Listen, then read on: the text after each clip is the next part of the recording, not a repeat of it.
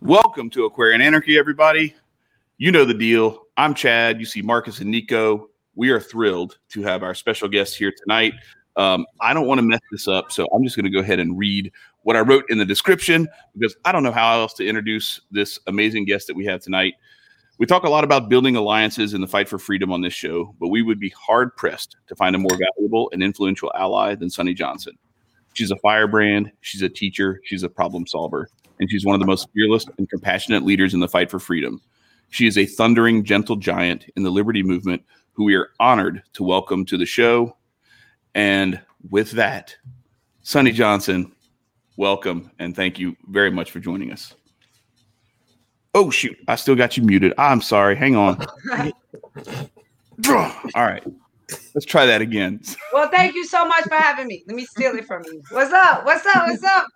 Good nice to, to have you. Uh, thanks. It's a it's a beautiful day. Um, happy Cinco de Mayo. It's uh, it's uh, this is kind of a cool day for for for all of us. Like so, for me, a year ago, um, we closed on the house that we live in now, um, and so I'm not home right now. I'm I'm on the road uh, traveling for work, but uh, I'm excited to get back to uh, to the house that we purchased a year ago today. And then also, this is episode 64. The first time I joined Marcus on this show was episode 14. So we have now done 50 episodes together.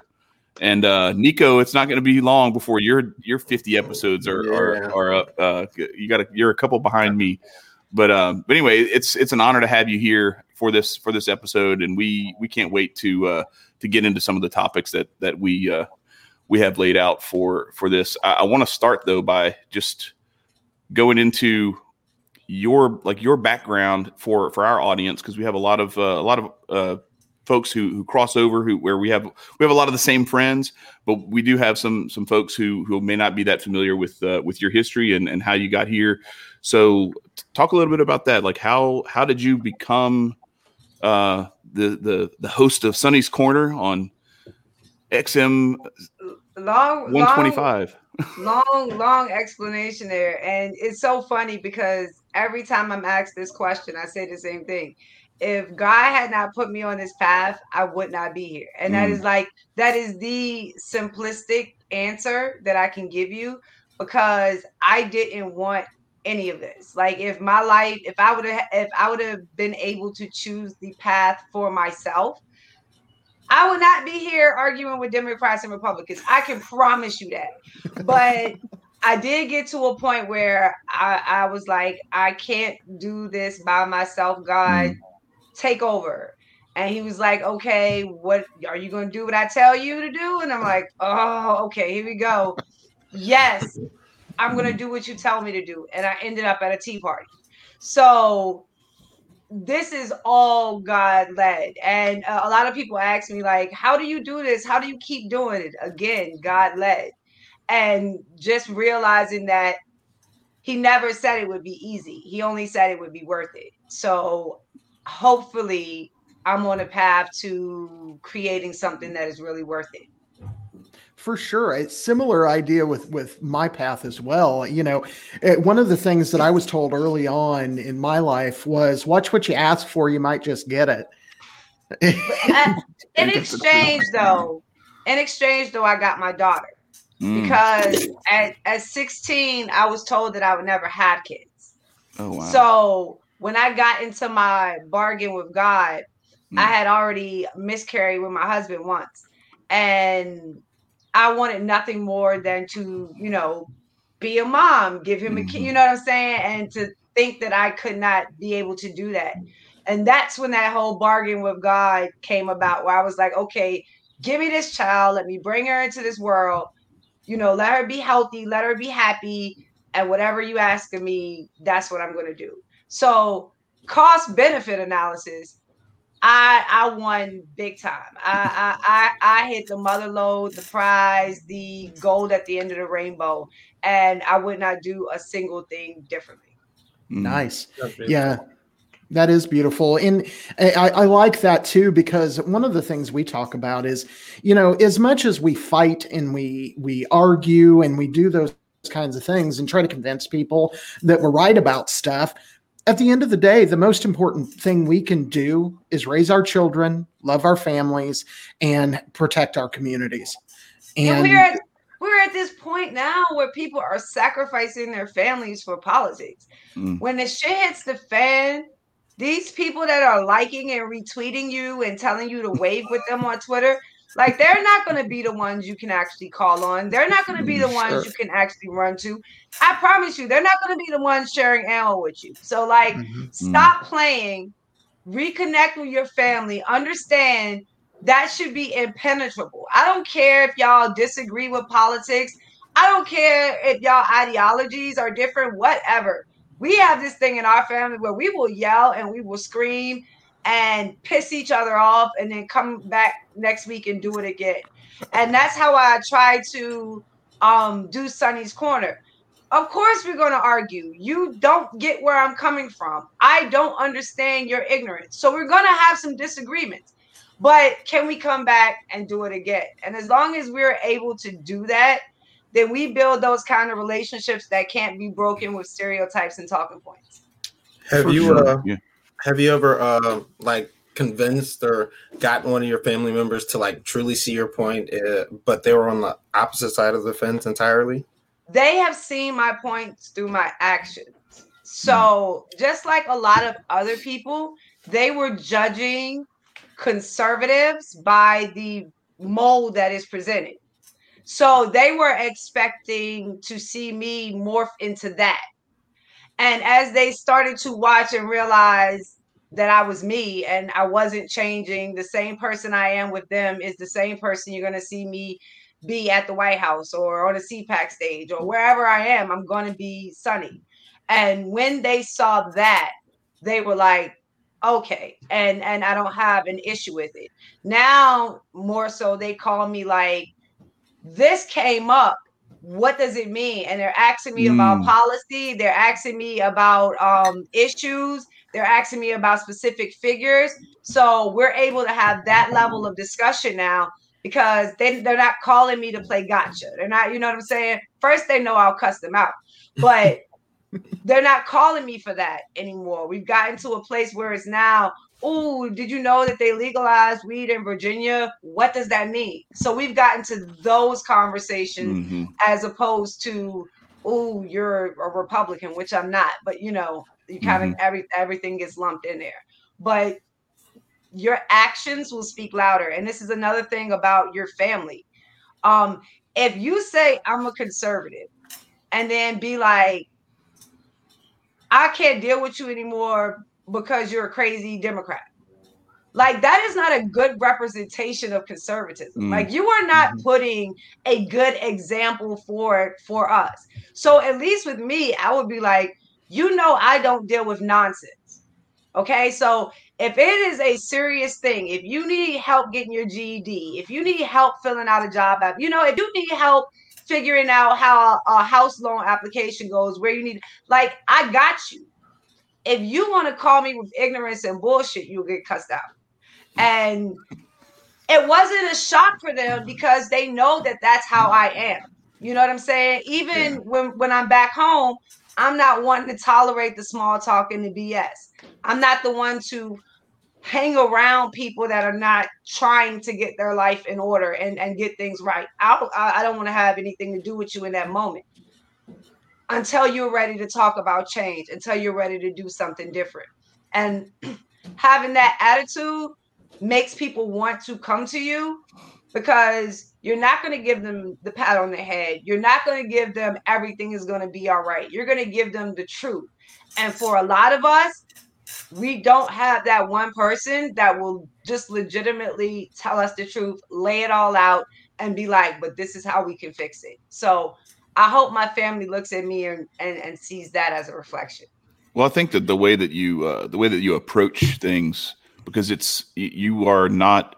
Um, there are a lot of people who, whether it's Democrat or Republican, or even in uh, you know in Marcus's and my circles in the libertarian movement, where there are people who will defend the indefensible for the flag, and it's like no, no, no, no, no, not that flag. My principles no. first My principles will, first. I will defend the flag from whatever symbolic nonsense you're trying to mm-hmm. put on it. Um, it, it is a it, it is America has always been a two pronged fight. Mm-hmm. You have the domestic side and the foreign policy side. And we have very brave men and women that go abroad and fight for us so that we don't have to have fights. I can caveat that with us minding our own damn business, but you know what I mean. Um, and then there's the domestic side. Mm-hmm. And that is those of us who are here that understand the, the a situation domestically and have positioned ourselves as warriors in this fight. We are just as as necessary as our soldiers that fight abroad. The ones, those of us who understand the ideological war that is going on here, the one that is going to be fought with ideas. In this moment, especially, we are just as instrumental to America's freedom as the mm-hmm. soldiers that go abroad and fight. Mm-hmm. So that flag is wrapped up in us just as much as it's wrapped up in them. Mm-hmm. And it's wrapped up in our principles just as much as it's wrapped up in them. And it's also wrapped up in our fight as much as as much as it is wrapped up in theirs. And I don't want to get into a fight over the flag. Oh no, the flag no, I was no, talking about was Republican, the Republican flag, or the Democratic flag, or the Libertarian flag. Like I, they're the party but, flag, not more so than I wasn't talking about the uh, the American flag. So, but the point, the point, if you bring all of that into it, mm-hmm. is even when you're looking at that side of the fight, it's always symbolic when you put that flag in there. Mm-hmm. You know what I'm saying? No, I know what you mean. It's not yeah. an actual fight. It's not a policy fight. It's not a um, historical context fight. It's nothing. Uh, it's nothing more than symbolism. Yeah. So if you can hold that symbolism because it is weightful, then that's wonderful. But you can't let it be surrendered without fighting the ideas trying to take it from you. And sure. that means a lot because we can't lose that portion of symbolism that says we are not being patriotic. We are not living up to our constitution. We are not living up to the idea of the republic or the idea of the individual. That is wrapped up in symbolism in that flag as well. Mm-hmm. So it becomes a, a real crucial fight for those of us who are on the battlefield of ideas to understand that even though other people are using it symbolically, it doesn't mean it's not wrapped up in the symbols that we respect. The idea mm-hmm, that the mm-hmm. Constitution, the Republic, the Const- um, the idea of the individual, the Republic, and the Constitution. Mm-hmm. So as long as we keep those things in mind, we should have no symbolic fights because we all use it as a different symbol. Mm-hmm. Okay. And that right. is okay too. So if we can realize that and stop the symbolic fights, then we're going to get a lot close, uh, closer to having productive conversations. No, for, for sure. sure. And and I want to um, real quick um, kind of dig into what you were talking about being the warriors here at, at home. And uh, one of the the things that if you follow conspiracy theories and what have you, there was a document I can't remember the name of it right now off the top of my head that laid out what the bankers had in in mind um, in, at the turn of the century, and they absolutely said that they were going to conquer the American people by by um, by basic, and this was introduced on on the floor of Congress, um, and uh, but they were going to divide us into uh, two parties. One party would basically enslave outside of the country, and the other party would enslave inside the country, and uh, we've absolutely seen that. So what I'm saying is. Our enemy, which to be clear, our enemy isn't Democrats or Republicans. Our enemy is tyranny. And our enemies know that this is a two front war. And it is a war because we're talking about a territorial monopoly of violence that is trying to overcome the American people. And what I want to offer to you is, you know, many people want to separate. I'm not a conservative. I get called one all the time. I'm not a liberal. I get called one all the time. I'm an anarchist. And, but what I want to offer to you, use us, use anarchists as a way to say, okay, I'm just Marcus asking, wants you to use this to scare people. Right. you know, I, I've talked to anarchists and I just want to go back to the Constitution. These people want to get rid of government completely. And if you don't listen to me, those people are growing in power. and and and actually that is an argument that I make all the time because the vacuum it has been created, especially in the mm-hmm. black community with the death of the civil rights kind of era. Mm-hmm. Um, it, it's gone. That is that no longer exists. so now there's a vacuum, and it is being filled with anarchists. It is being filled with socialists, Marxists, like every group except conservatives and Republicans are pouring in, trying to be the ones that fill that vacuum that fill um that fill up that space. And it's going to continue to happen because none of the problems are being solved. So right. if you have even a, a perspective coming from anarchy is it's okay you're to protect your shit you're to protect your neighbor's shit you're to protect your kids and if this go down it's to get ugly. And i got a few monsters that i know that would never call themselves anarchists. But if you put them in a position hmm. where that became the case, you have monsters. Like hmm. at this moment, they are somewhat restricted by law and being smart enough to understand what happens to them and consequences if they hmm. continue to break those laws.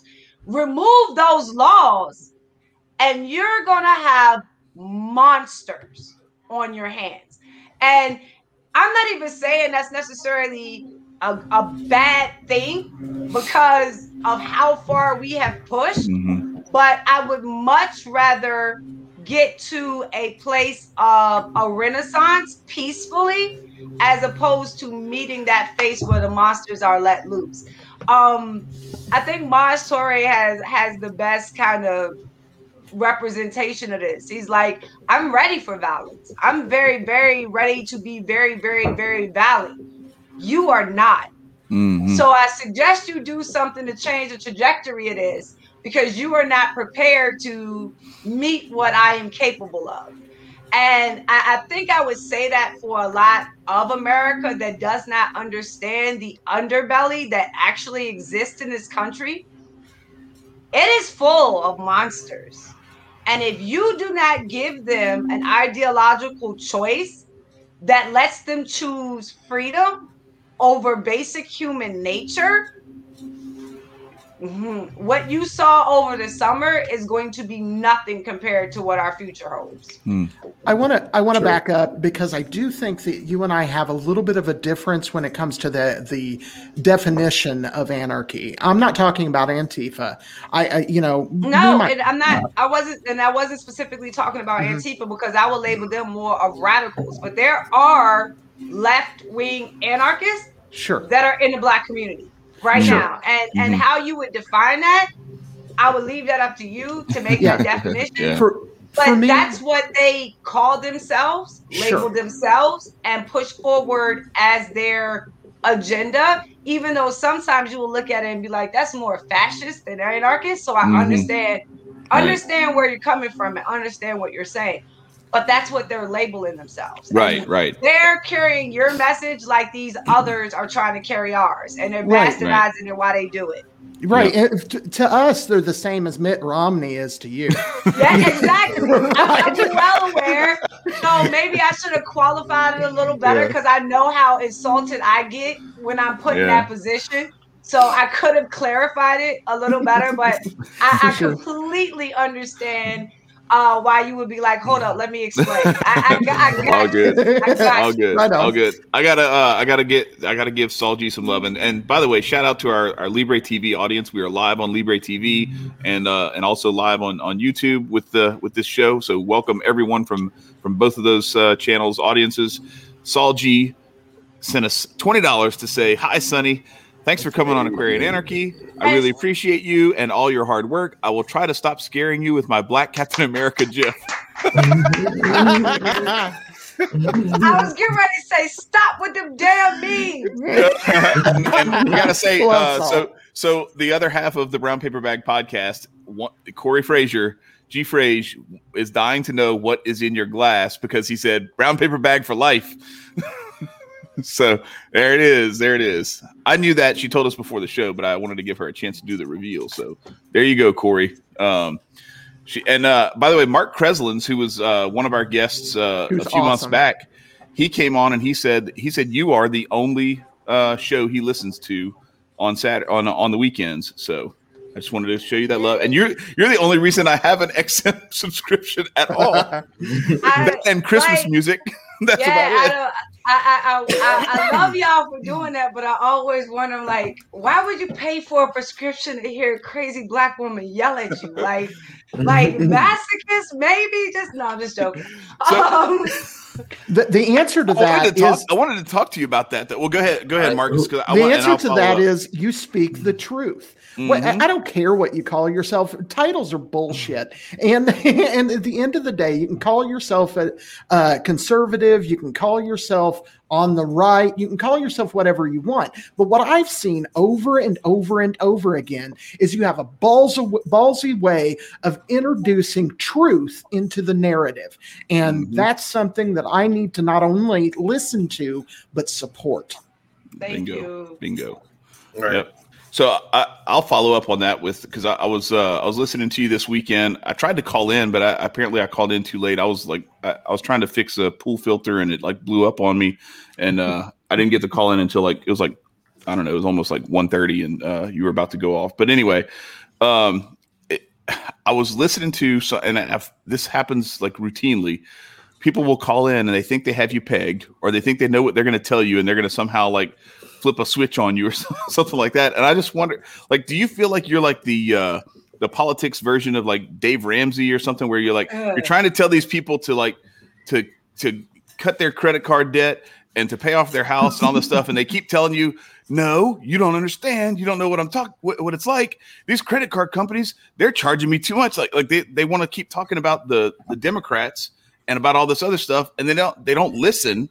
And if they just listened, they could hear that you're actually providing the blueprint for their way out of out of it's, the problems that they're in and they don't want to listen to it it's it's difficult um but water is wet that's kind of where i got to the point right. where you realize water is wet fire is hot like this is just what Thank it you. is yeah. but but what i will say is I am coming to understand the Republican level of indoctrination, mm-hmm. right?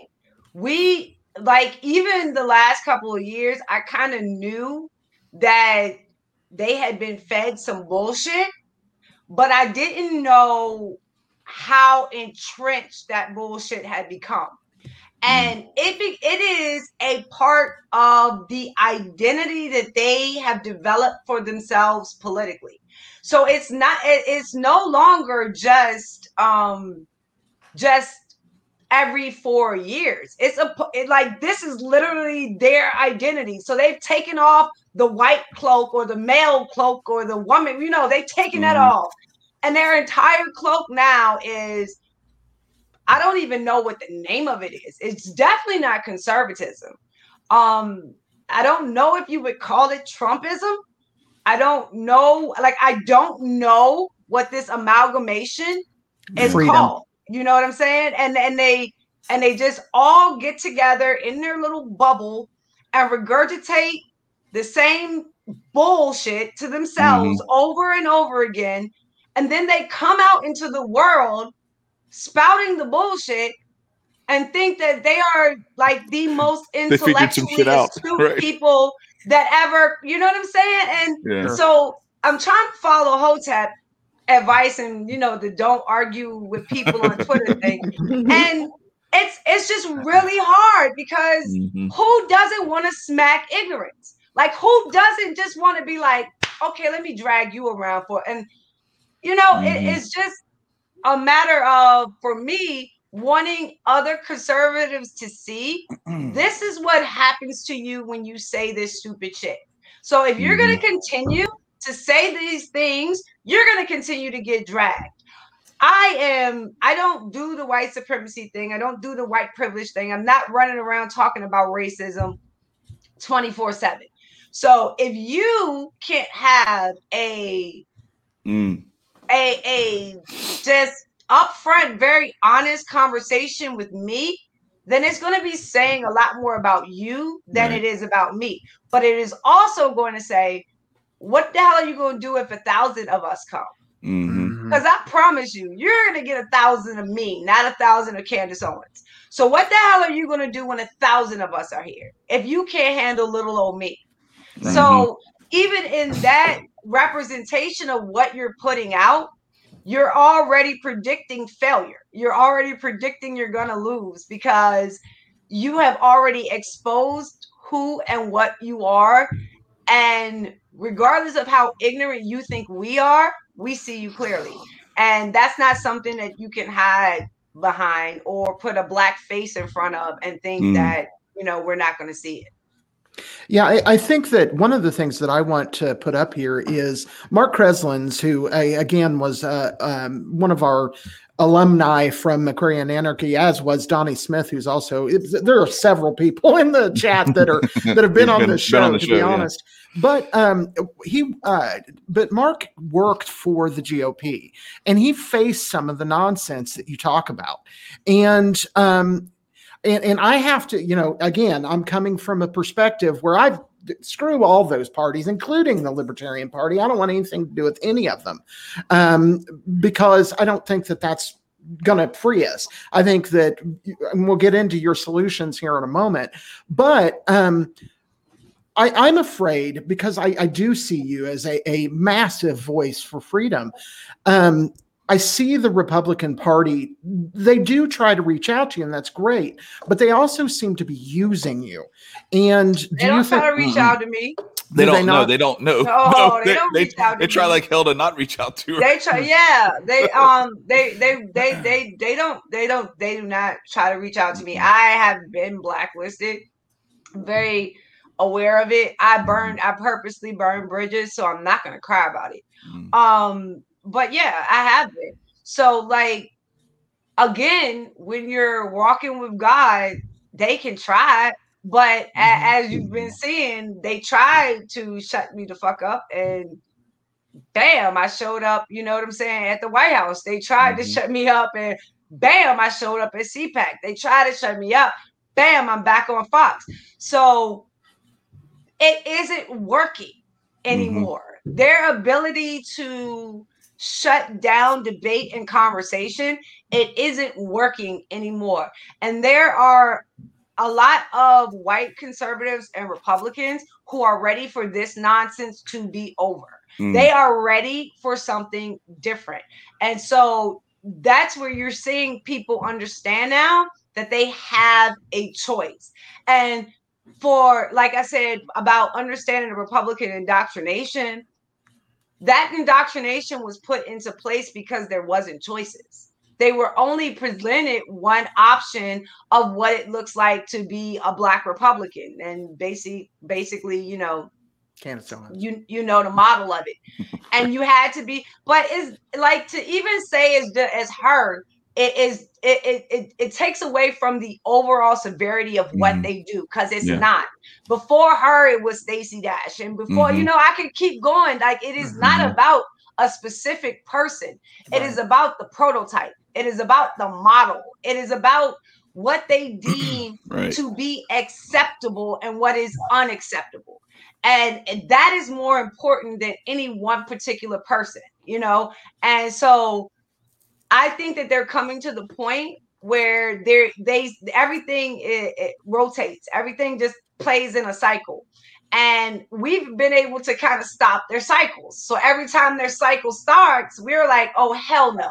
So you see a large contingent of us now. It's not me alone anymore, where mm-hmm. it used to be me alone. Okay. So, like having you guys and having the hoteps and having the conscious concern, like having all of us um it's making it impossible for them to pretend that we do not exist and at the same time we are having conversations that black Americans are looking at like, wait a minute, I could deal with that. Mm-hmm. Like if that's mm-hmm. what was being offered, that would be something that I would be able to tolerate. I could I could check on that. So not only am I building a white conservative audience, I'm also drawing blacks to actually listen to what I'm saying. I'm not trying to convince them to vote for Republicans because I don't like Republicans, but I am trying to tell them that when we chose conservatism as our answer, when we chose capitalism as our answer, we did not choose wrong. Now it is about making sure we get our answer put into policy and make sure that we are able to use that policy to protect our answer, which means to protect our capitalism, to protect our freedom, to protect our growth, to protect our entrepreneurship. We are using those things as a defense against what we build. And I think that that's what the people who built Black Wall Street that's what they neglected to do. They never got the political power in place mm to actually mm. protect what they built. And that's why I think, yes, go out and build, go out and grow, go out and acquire. You do all those things. I want to make sure you have a government that is not going to come in and try to take it all away mm-hmm. once you do. Mm-hmm. So you have to have some kind of policy in place that protects the wealth that you are building, or it never becomes generational legacy wealth. Sure, and it's it, what one of the things that that I think you change particularly, but uh, you know, Hotep Jesus, the Hotep movement, and and several other people do as well. One of the things that has happened in the past with the Republican Party is when you had a black voice, they were black in skin only. You know, they, they were every other way they were white, and no, they had white culture. I don't, I don't, I don't like saying that because it's not mm-hmm. true all of us don't grow up the same way. So some sure. black people just don't have a hood upbringing. They don't have a mm-hmm. connection to black America, that section of black America, because there's also middle class black Americans. You know right. what I'm saying? And there's nothing wrong with that. There's nothing sure. wrong with the military brats that think mm. differently. There's like there's nothing wrong with that. Mm-hmm. But my problem is what the hell is wrong with us hoods? Mm. What is wrong with us that came from the hood and got ourselves out? Why mm. are we the ones that become the problem when we can willingly accept everybody else? And you can see this when they did the whole um Carlton Will. Yeah, thing. Carlton Will. Like thing, yeah. like like you're pitting us against each other. You mm-hmm. no, Carlton and Will loved each other. I love my Carlton. My Carlton is, is Jeff. I love my Carlton. Mm-hmm. Like it's not a matter of saying. Yeah, they took it like it was an insult or something. split us up. Yeah. One of us is good. One of us is not. Right. The problem is the prototype is accepted, mm-hmm. and we are not. Right. And we can't bring the debate to the prototype because you think you gonna protect it. Mm-hmm. And that's where the problem comes in. So mm-hmm. it would be the equivalent of saying that yeah, Uncle Phil had Carlton, but when they asked could Will come, he said, No, I can't have that in my house. That's what Republicans do to us. Mm. So it's not a matter of pitting Will and, and Carlton against each other. It's a matter of Uncle Phil saying, Come in. We mm-hmm. welcome you. You're a part of our family now. Sure. Everything that we give to Carlton, we're gonna now give to you. And I'm gonna kick your ass when necessary. I'm gonna build you up when necessary. I'm gonna give to you the same that I give Carlton. That's the situation, as opposed to the pitting us against each other. So sure. I have no problem with the people that don't have a connection to the black community and openly admit they don't have a pro- they don't have mm-hmm. a connection to the black community. My problem comes with the people who don't have a connection to the black community but think they Harriet Tubman.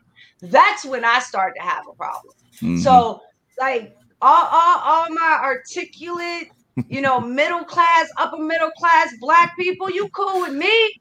I ain't got right. no problem with right. you. Right. But and if I, you think that you are the prototype and that somehow makes you superior to people like me, then I got to bring you down a peck or two and let you understand. Right. I wasn't actually talking about like the the class kind of stuff. It was people that, like, for instance, there are um, the the uh, over incarceration of black people in this country. That there were conservatives and black conservatives that did not touch that, wouldn't touch it with a ten foot pole. But yet you will, you will challenge when the police overstep their bounds. They, you will challenge when thing, things like that happen. And the Republican Party in the past wouldn't allow it, wouldn't let those voices be heard in the black community. And these are the, the issues break, that black people care about. It would break their indoctrination. Like mm-hmm. they they spent decades building the indoctrination wall, right? So if you let an outside species in beyond the wall, you're gonna fuck up everything you built. And that's what their problem is. Mm-hmm. So when I like when I first started, you know, I was kind of the same way. Well, I wasn't the same way. I was I because I, I wanted to I was a conservative before I even started. So when I started my blog, I was talking about hip hop and how we could take the lessons from that and learn to apply it to our community to make our communities better overall. So it wasn't about politics, it wasn't Democrat or Republican or any of that. But when Republicans start talking to you, they make you believe that it's a meritocracy. You know, so they make you believe if you have the best idea, your idea is going to win. If you have the best argument, your argument, like they make you believe that it is actually built on merit. And sure. it is not built on merit. It is no. built on who your friends are, who your donor list contains, and how well you tap dance for them. Mm. And I learned very, very, very quickly. I don't tap dance very well for donors. Like it, it, it is not something that I haven't I have acquired a skill to do because I'm not going to tell you what you want to hear. I'm going to tell you what you need to hear.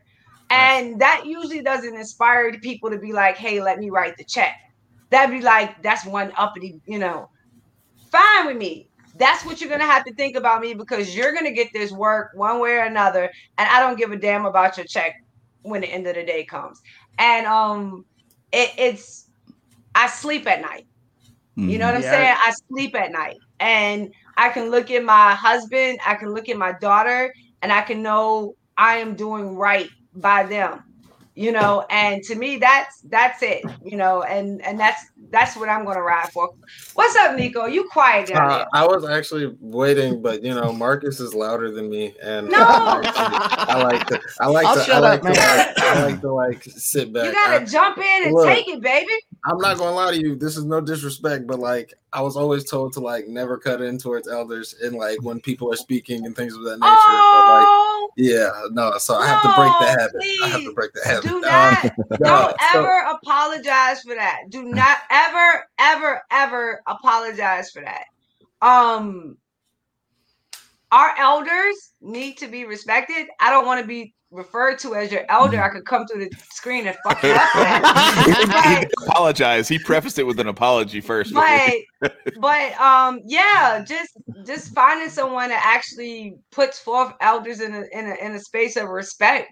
That, that's to. good. It's, Kudos, it's, babe. Kudos. It's it's family values. My family's Haitian, so it's like if you don't respect the elders, you're gonna get decapitated or your tongue's gonna get chopped off. One of the Yo, so like, when when we were kids, when we were kids, if we saw one of our elders, because you know we lived in the projects, if we saw one of our elders getting uh, groceries or something out the car and we did not run to help them, not walk to help them, but run to help them, then we would get our ass beat outside in front of everybody. So I completely understand uh, uh, that that methodology uh, yeah. of raising your kid, raising your kid. Um, but no, um, I was in the middle of watching uh, your podcast with Hotep and uh, Hotep uh, Jesus, and uh, you were uh, you were going back and uh, over your um your whole, I guess, discography of work and you came up across uh, your four pillars, and I would like to actually ask you to elaborate on them. Okay, so my four pillars are faith, community, culture, and history. All right, these are like the four pillars of any group of people, you know. So I'm kind of, I guess you would put it in a tribal kind of sense. That's kind of what makes the tribe. You kind of have these four things that kind of connect you together. And if you manipulate, break, destroy these four pillars, you can change the identity of an entire group of people. So to me, faith is personal. So faith isn't not to be um shamed away from. I'm very forward, very forward about my faith, but it's not to be used as a political argument in my by my mm. definition. Mm-hmm. It is meant for you personally, right? So you're gonna pay, you're gonna pray for wisdom and discernment. Then you are gonna go and fight. You're not gonna be like, well, God's, you know, no, mm-hmm. you pray for the wisdom and discernment to make the proper arguments when you get in this debate now make the proper damn arguments and realize mm-hmm. that God is God got your back. He's going to take your tongue. He's going to make sure everything is cool. And for me, like I forget most of the shit that I say, and I could watch a video after. And to me, that's just telling me God had my tongue because I don't regret anything I said. I don't want to change anything I said. I just don't remember when I said it. And so at that moment, I just feel like, okay, this was the moment God said, I told you to do this. So every time you step out, I'm going to put my hands on you and I'm going to take your tongue. To me, that is faith, mm-hmm. you know? And so people have to individually walk in that faith. And too many people don't. They just spout the Bible verses, and that's why it looks like Christianity is hypocrisy at this mm. at this present moment because people are not praying for the wisdom and discernment. They're just like, God, come and strike my political enemies. Like that is a, right. you know, like that, that's a plausible prayer, you know? Um, the second is your community. So after you take care of your personal, after you make sure your house is taken care of, and that kind of falls under faith for me. You make sure mm-hmm. your house is taken care of, your marriage is taken care of, your parentals are taken care of. Then you go out into your community that's the people around you, your extended family, you know, kind of that area, and you figure out what you can do to help make that kind of better. And then it's the culture, it's the things that make you laugh, the things that make you smile, the things that break you together, to get you know, the, when you break bread with your people. Mm-hmm. And that gives you the ability to look beyond faults and actually see good in people that you might not otherwise see. Mm-hmm. And then the historical context wraps it all up and brings it all together because it gives you a retrospect that what you're going through, it, you're not the first to go through it. And here are the mistakes that these people made. Here's what they did wrong. Here's what they missed. Now you can try it again, but you can fill in these gaps. And I think when you have all those things together, coherently, you have an ideology that's kind of steadfast and unbreakable because mm-hmm. it's not based in politics, it's based in every aspect of a person's life. So it's not a political ideology that is leading you, it is a life ideology that is leading you. And okay. that is a lot harder to defend, but it is also more worthy of a more extravagant fight you know what I'm saying? You're going to put sure. more into it because you know what you are protecting and you know it means something. It stands for something. It has significance for you and your family going forward. So you will fight for it. And I think what we have now is a lot of people that want other people to fight for them instead mm-hmm. of figuring out how to pick up their own damn sword and shield and fight for themselves. Word. So when you have your pillars in check, you fight for yourself. And yeah. what do they say in the army? It's not that we're fighting the people across from us, is we're fighting the, to defend the people behind us. That's the kind of mentality you start to present yourself with. And mm-hmm. I think if more of us had that leading forward, we'd be in a much better place as opposed to going back and pointing fingers to see who we can blame. Love it. Uh, th- those are very similar to the ideas that we propose to. Um, and one of the things that I would add to that is when you have that sure foundation that you're talking about, you guard against the attacks that are certainly coming. Marxists absolutely go after those four pillars that you just talked about almost by name. They, uh, one of the things that statists in general, but Marxists particularly, like to do is they go after faith. They want to remove the faith from people. They want people to be, and and there's some argument about Marx himself, but I'm talking about you know communism and socialism in practice.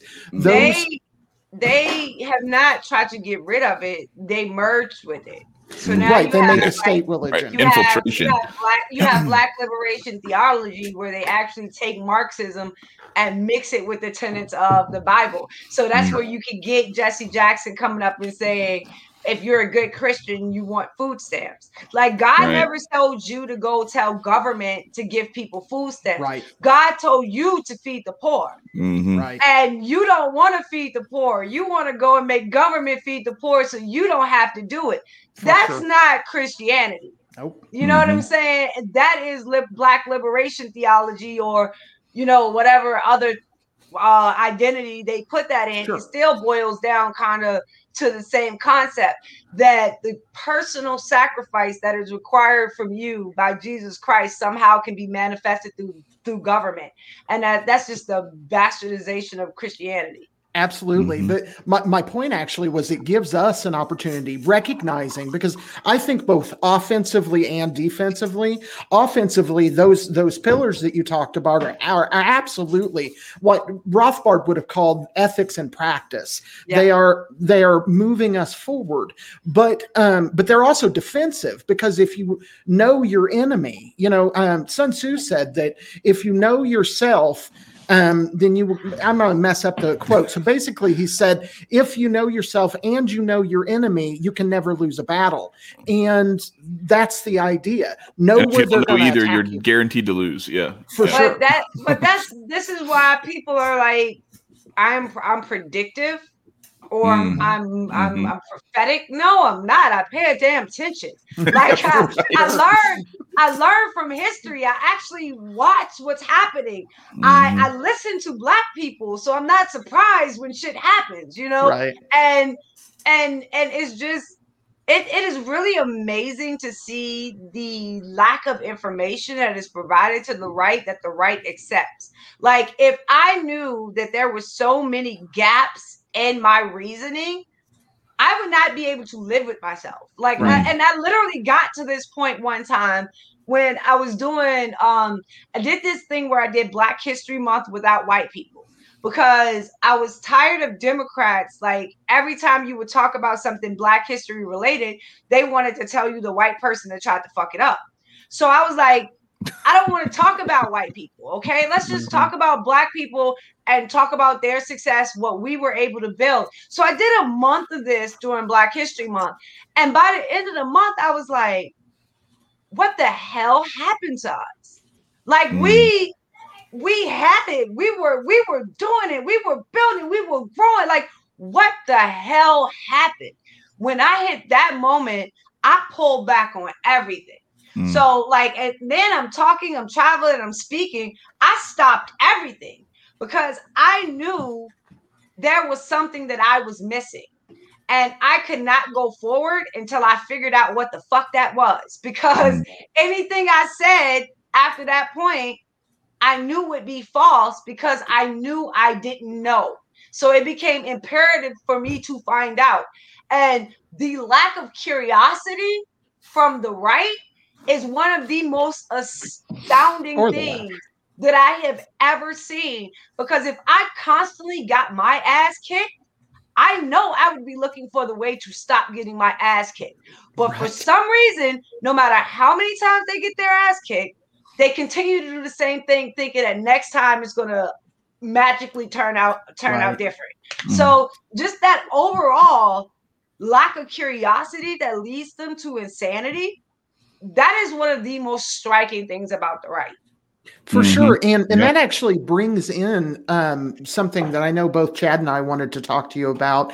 And that is one of the things that i think you offer is difference. And that difference is your idea and your focus on local communities. Can you elaborate on that? That's the republic. Um if i'm being honest i picked the idea of the individual. I picked the republic and I picked the uh the constitution because they're all conservative words. I mean them, but I, I could label it differently by what I mean Mhm. by each one. Right. But they're all conservative terminology. You know what I'm saying? So Yeah, it's like you got the passwords to the to the speakeasy. exactly. And so if I am telling you we are talking about the idea of the republic, right? And this kind of goes to the issue of systemic racism, right? What the Mm. hell kind of system do we have? We have a republic. Well, what does that mean? That means that the local government closest to you has the most power over you. Okay. So if we have that system, that is our system. And black people are telling you that that system is systemically racist. Who the hell is implementing the racism? hmm For sure. Who who is implementing? Like they are literally giving you the Right. answer to the fucking test, and you will get the answer to the test. Turn around and say. "Mm, It doesn't exist. It's not real. It's a mess. Like they're fucking telling you who they have a problem with. Right. But because Repu- Republicans respond the way they do, the people who actually created the problem can be like, "Oh, yeah, they did it." hmm They they don't Mhm. want to admit that it's real because they did it. So it allows them to transfer the actual destructive policies that have destroyed these areas. And Well, if you're not there it- to defend yourself, you know, and like it makes it damn near impossible for us to tell people Mhm. about these policies because as soon as we start speaking, some dumbass Republican stands up and says, slaves love their owners. Like what the Mm. what the hell are you talking about? Like Mhm. it is very, very hard My God. to get to that kind of a discussion when you constantly have to deal with stuff like Rick Santorum saying, "Well, we came here and built everything." Really, really, you did? Yeah, Is that right, Really, really? how it Yeah. happened? Like You just are- ignore the whole history, you whole are making it so difficult for us to have honest conversations Mhm. because you refuse to let go of the bullshit. You know, you just Mhm. refuse to let it go. You make everything 10 times more difficult than it has to be. And that is so freaking frustrated. I'm cussing a lot. I don't know if that's It's okay. No, it's okay. It's all Look, we cuss way It's more okay. than that. We talk about way more wrong good. shit than that. So don't Good, just worry about making it. sure. The I'll, state. I'll, I'll make you feel right at home. We fucking talk like that all the time, Sonnie. So don't worry about it. Sonnie, No. Question. sure. Yeah, I uh, feel go ahead, Nico. When It's you good. said that, uh, and I actually want to recap on two questions. The first one was uh, we were talking about symbols and symbols of the flag. Um, how can we basically eradicate the idea of we needing a symbol and just understanding the values behind it? And two, Human uh, nature, you'll never get you'll never get rid of symbolism. I'm sorry. Go ahead. Yeah. Uh, and then um, oh, please don't tell me I forgot. Uh, two being um, oh yeah, nah, I forgot. I did it. I talked too much. I, I No, no, interrupt. you good. No, it's okay. You so Nick- good. You so good. Nico I'll remember It. it. He'll remember I'll it find again. somewhere. He'll I'll find it. somewhere. Yeah. Just raise your hand if you think of it, Nico, and we'll uh, we'll yeah, I'll, we'll, I'll, I'll, we'll- give y'all a we'll, No, we'll- don't we'll- don't we'll- let we'll him jump off. in. We go we gonna build that shit up today. You gonna cut Okay. in. Yeah, you got to just You jump gonna cut in. in, Get your Nico. shit I gotta man. cut in. Yeah. You You gonna cut in, Nico. We go we I gonna build that shit in. up today. Yeah. Yeah. I got you. Absolutely. Yes. I I, got you. look, I would love if Nico if Nico started started like just cutting pushing in. his weight around a little bit. Yeah. Yeah. For sure. With it. I'm a bad influence, Nico. Don't listen Nah, to me. I, I, I'll take it. You, you remind me of like a, a black mama. Oh, number two. Yeah, I remember it now. um, so with you um saying that God, you like had a bargain with God. How did that necessarily go? I want to actually kind of take this to like the spiritual because this is where I can really talk. Uh, I don't know shit about. I know stuff about uh politics, but that's those two. Like I'm I'm just here for like the overall conversation and understanding. But um when you say you had a bargain, like how did that necessarily go? You said you asked, but like could you elaborate a little bit more? Okay, so do not do the sad story thing on me after I say this, okay? Um, so um the day I found out I was pregnant, my husband had brought me a pregnancy test. I waited till he, so I knew he was on his way home, and I took the test. And I was supposed to wait for him to come home so we could look at it together, but I couldn't. So I, I rushed and I see and I go to see it. So I'm like, oh God, I know, I know. And I'm like really excited about it. So I left the test in the bathroom and I went to the living room. And my husband came in and you know, he has his routine. He goes and takes, you know, takes his clothes off and goes to the bathroom. So I was like, he's gonna see it as soon as he goes in. So he goes to do his routine. As he walks by me, my phone rings. And I got a call that said my mother had had a brain aneurysm and she was in the oh, hospital. Wow. And I needed to get down there quickly to see her. So my husband comes out of the bathroom. Mind you, I'm not supposed to be able to get pregnant. So it's a big deal that I'm even, mm-hmm. you know, pregnant in the first place. Um, he comes out of the bathroom and he's super excited um about us having the opportunity to have a child. And um, I have to look at him and say, you know, my mom just had a brain aneurysm. We need we need wow. to go. You know, so it kind of it, it it sucked that it stole that moment from mm. us. And um, we got in the car, we went down, we saw my mom. Um, she, you know, tubes everywhere, she couldn't talk. Um, and I was like, I, I, I'm pregnant. You know, you gotta, you gotta get better. You gotta be okay. I'm gonna have a baby and you gotta be here. Like, you know what I'm saying? So she um she was able to raise her hand and put her hand on my stomach. So I knew she understood mm. what I was telling her. And I kind of broke down at that moment. So my family was like, go home, go home, go home. You can't stay here. And I was like, what the hell you mean I can't stay here? And they were so concerned about me and the baby that they were like, this is too stressful. If you stay here, something's going to happen. So you need to go home. Your mom will want you to go home. All of us want you to go home.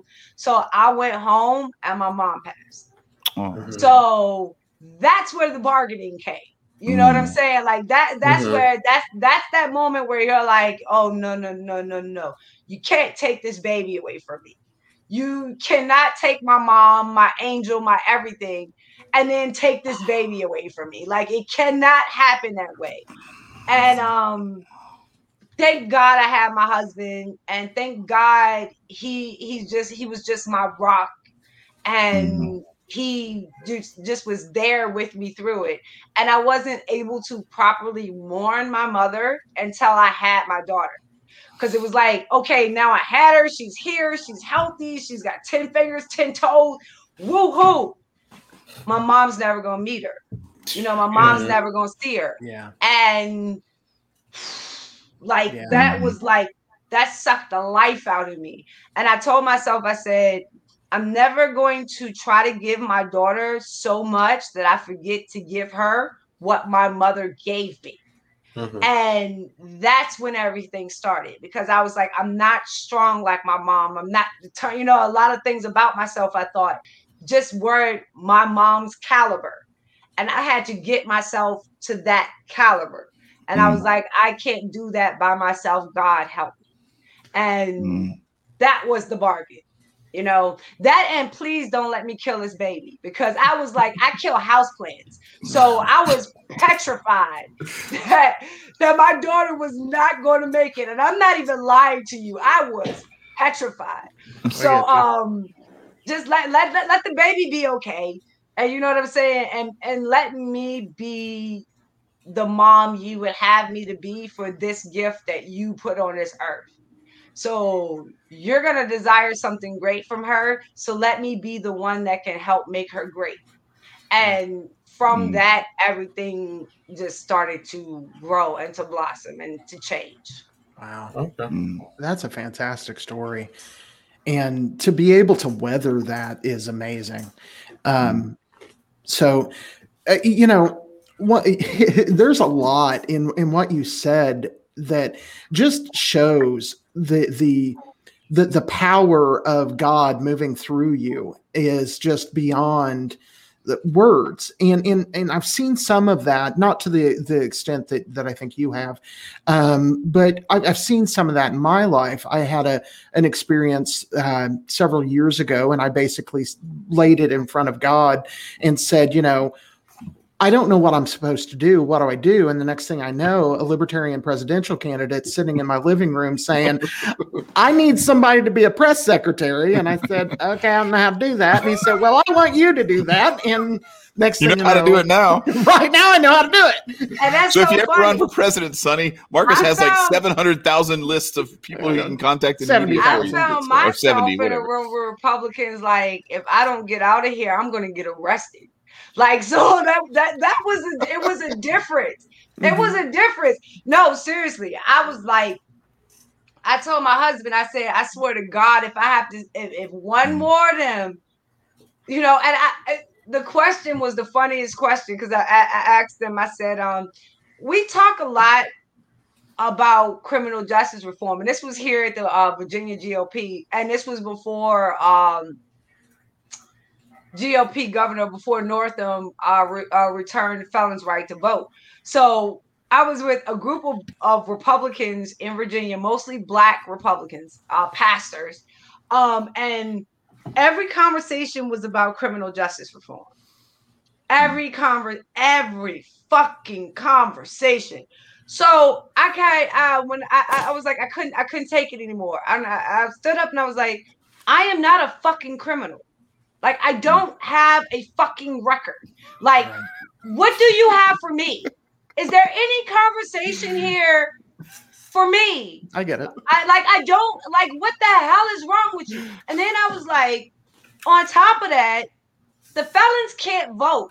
Mhm. So are you planning to restore the felons' right to vote?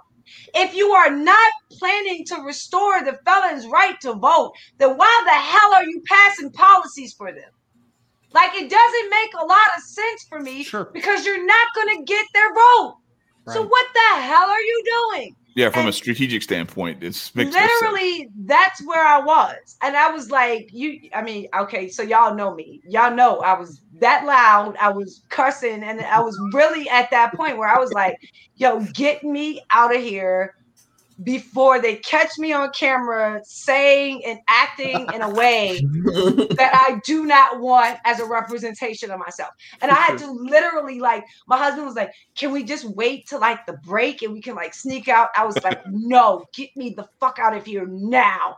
And so he's like, "Okay, okay, you know what? Let's go." And he like he grabs me, he's like, "Let's get out." And he's like pushing me out the door, and I'm like, "Thank you." You know what I'm saying? Because like it, it is so aggravating to see people who have no real understanding for the mm-hmm. problem become the stewards of the solution. And is mm-hmm. one of the most frustrating Yeah. things you can mm-hmm. imagine especially when you can easily see how little forethought they have put in to what they're offering up as a solution. It, it is utterly ridiculous. I got to interject. That's what government does every time. It is always the people who have no fucking clue what the hell they're doing that we put in charge of telling people what the fuck to do. It is the The dumbest can't- system. they can't get a job somewhere else so they go into government and Right. um What do they call their- him, their, Marcus? their job becomes abilities. finessing. Their job becomes finessing the Yes. public, and a lot of people are good at the finesse. And I, I, I always like to compare this to uh, P Diddy. So Puffy can't rap, can't sing, you know, can't do anything, but he's one of the most iconic names in music. His, you know what I'm saying? Yeah. Like that's what they do. Mhm. It's a skill to have finesse. And I would guess that it would kind of be a detriment to Sonnie because I'm like, fuck it. I like my rough edges. Fuck your finesse. You know what I'm saying? Mhm. So it, the finesse will get you farther than the rough edges. But I, I would just rather scratch people than play around and manipulate. Well, because the finesse recognizes the finesse, and so it kind of it kind of gathers together, right? That's what you and saw it, in the allow, whole. it allows both of them to continue their lives un, right. uh, unimpeded and uh, uh, Mhm. it, it, it, they they look out for each other in that regard because they just make sure that the circle continues So they Yeah. all lie So- in bed with each other. Mm. It's Mhm. lie yeah. in bed together. right, Yeah, lie it- and it- lie. But see- hang hang on, Marcus. I wanted Yeah. to. Uh, so so I what to to piggyback with what what Marcus was asking about the the local level and, and stuff. I, I actually kind of wanted to go like sort of specifically through from from our perspectives because you have a you have a, a greater deal of experience, I think, with with um, maybe some specifics of of a plan of attack.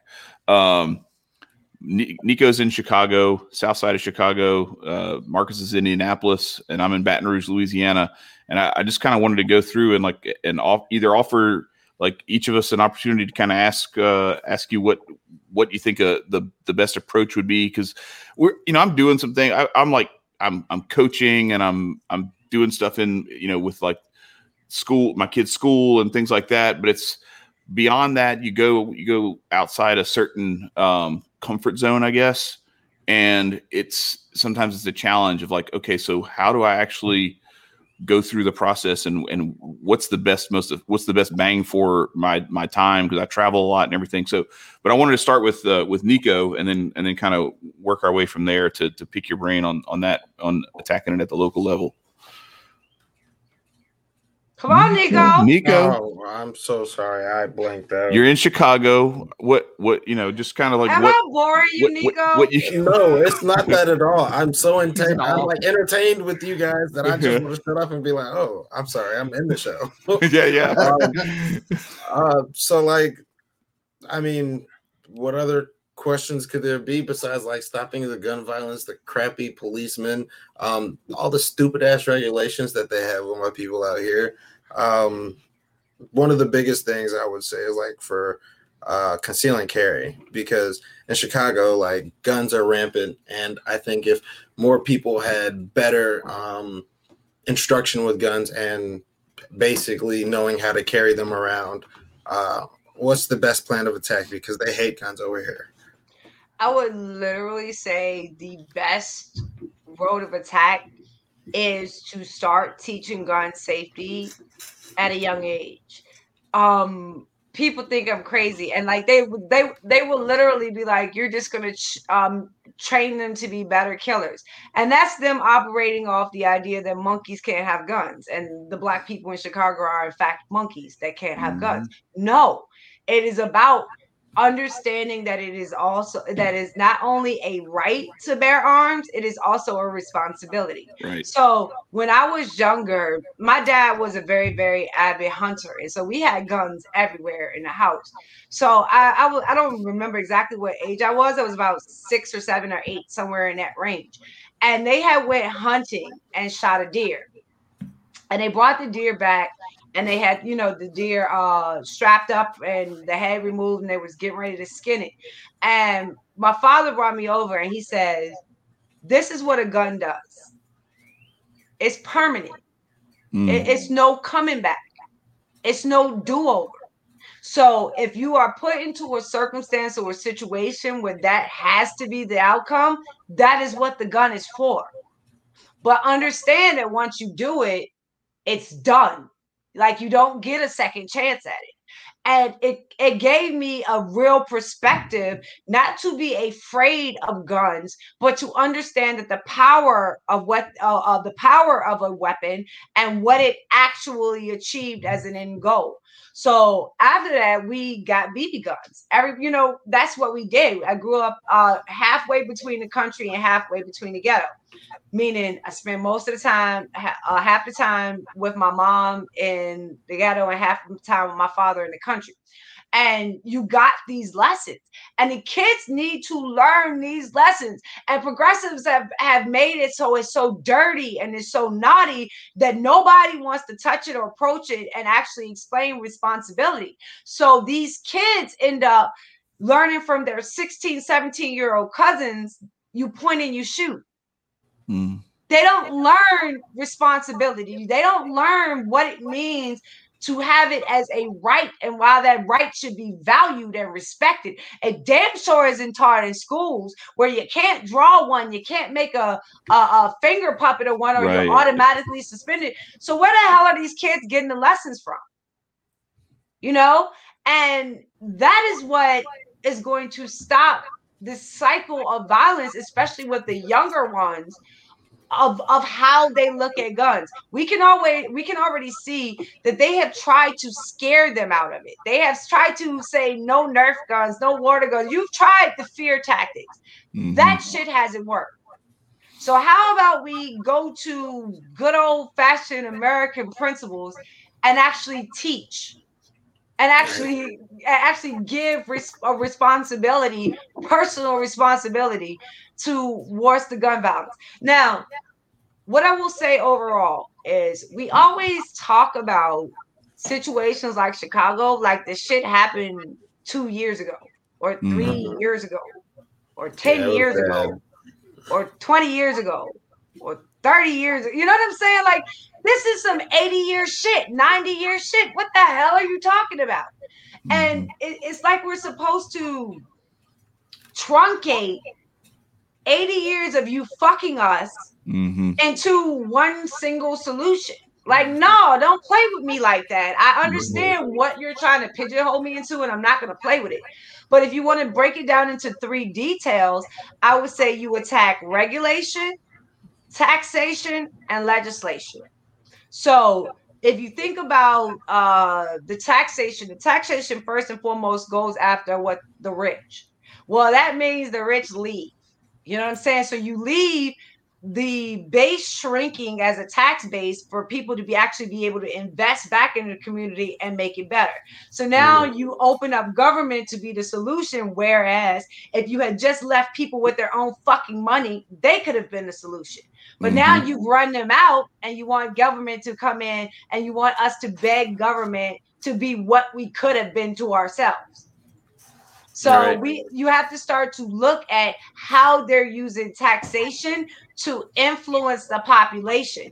Those that have no choice to move out and those who have the wealth to move out and do so because money is going to go where it is respected.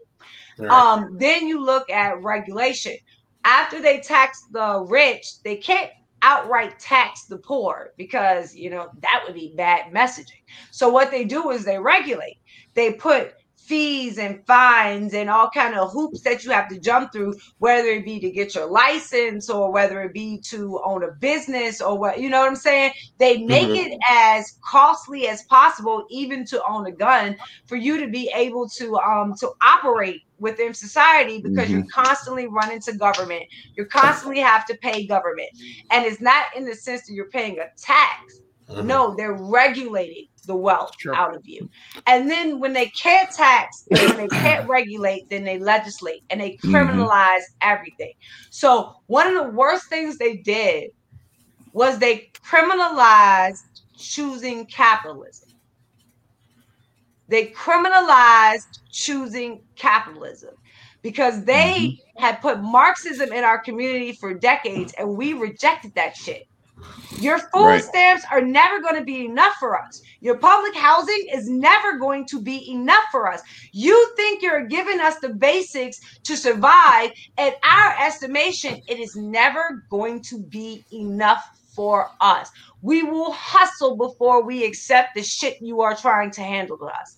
Mm-hmm. Because of that, and because of their restriction through taxation and regulation to actual growth opportunities productively, we went after destructive capitalism.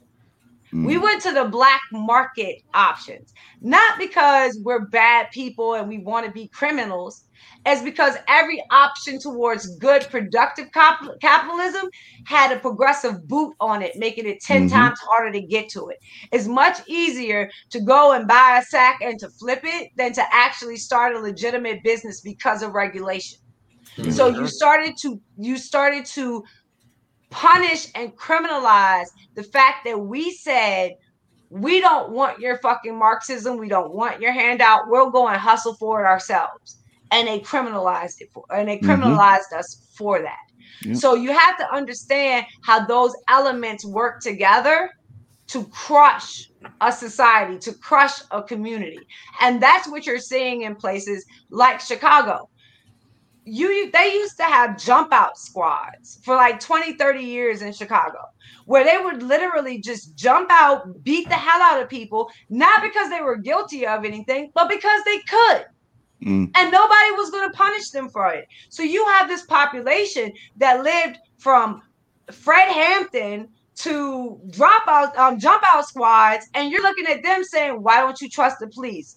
What fucking what what historical context tells you that I should? right. Sonnie, Ex- I, Explain that to me. I, Sonnie, I gotta say, you may call yourself a conservative, but my God, I'm like wanting to grab a black flag and be like, yes, this is one of ours. you know, I'm like, yes. Uh, so- you, You have you're this make Sonnie history- scared again. you have this history of progressivism and it using the throngs and power of government to create to crush a society under mm-hmm. death, poverty, and destruction. Sure. And I'm not gonna go, and this is why I like I, I fight like Frederick Douglass, and anyone who studied Frederick Douglass and studied his speeches know. Frederick Douglass never went to Democrats and said, Hey, will you let go of your slaves? Like he never went to Democrats and was like, Hey, you know, maybe you're not doing the right thing with the Constitution by this slavery. Like he never fucking did that. All of his fight was with Republicans saying, Hey, you say you're different, but you kind of think the same fucking way as them. What's up? Mhm. Like all Mhm. his fight was for Republicans and the way that they were handling and conducting themselves. Mhm. And Right. that's what you're seeing now. I'm not going to run to Democrats and be like, uh, yeah, I know you got 90% of the vote. You think you might want to give us like 20, 30%? Like, the, who the fuck thinks that that's going to work? That's not going to work. Right. Well, not only What's that, but isn't that insulting work- to the people who are voting? Because it's like you have to, instead of Like, offering a, a good alternative, you get to just get uh, beg somebody to give it to you. Like, no, Yeah, you just- earn that shit. You know, just, just give it to me for uh, you know one, two election cycles. I'll give it right back. I promise you. Like, what the fuck is that? Like, Right. who believes that that i- is a functioning way right. To run an ideology? Not a fucking party, but an ideology where Mhm. you're saying you want to conserve something, you want to preserve something, you want to keep something. What the hell are you conserving? Mhm. And, and I think that that is the main question for a lot of people who label themselves as conservatives in this moment. What the hell are you conserving? Well, one of the things that I've said before, and I, I stand by this comment, that um, the difference between conservatives and liberals is that conservatives want to keep basically the same absolute tyranny that they currently have, and liberals want to expand that tyranny to go even farther. And See, see, this is this is the reverse of that moment you and I had earlier. Let me peep you about what conservatism means. Oh, You know what I'm saying? Let me peep you about Sure. what conservatism, conservatism means. Um, I think you just you just explain republicanism. yeah, that's right. That's right. You just right. you just explain republicanism. Yep. And I would even understand how you could mix that with conservatism, like the Barry Goldwater conservatism, like the that that ilk of I, I get you, you can lump all that together. But what you can't lump with that is the Frederick Douglass conservatism. You Sure, can't lump Frederick the Douglass. Booker T. Washington conservatism. You can't Mm-hmm. lump in the Carter Woodson conservatism. You can't uh, put in the Malcolm X conservative. None of that conservatism fits into that definition you Mm-hmm. just gave. right, You know or what Mises saying? or Hayek. So, yeah. so that's where my conservatism comes from. Like Yeah. those those places and those Mhm. uh those idea leaders not like I, I tell people all the time i've never read a book about ronald reagan and changed my life and Mm. you might feel that way be my guest but i have never so don't assume that we got to conservatism the same pathway. Mm-hmm. And also don't assume that your pathway wasn't littered with indoctrination along the way. Because Yeah, Sure. I Mhm. think a lot of what is labeled conservatism these days stems from what was pushed as lost cause history. And Mm. that's why you have a lot of these people that are like, the Confederate flag is our history. Really? Mm. Who told you that? I like I, I want to know. My grandpappy, your grandpappy learned in school about lost cause. That's the problem. Mhm. So I don't want to Mm. jump on your grandpappy, but I am going to ask you: Are you continue? Are you going to continue to repeat stupidity, Mhm. or are you going to learn what actually happened? And that has to happen for all of us across every race, across every socioeconomic, socioeconomic group, across Mhm. every gender, across every sexuality, all of that. If we can look at American history in its totality, we can find its love, we can find its Mhm. beauty, we can find Mhm. its joy, and we can Sure. find why it is worthy to be protected and defended.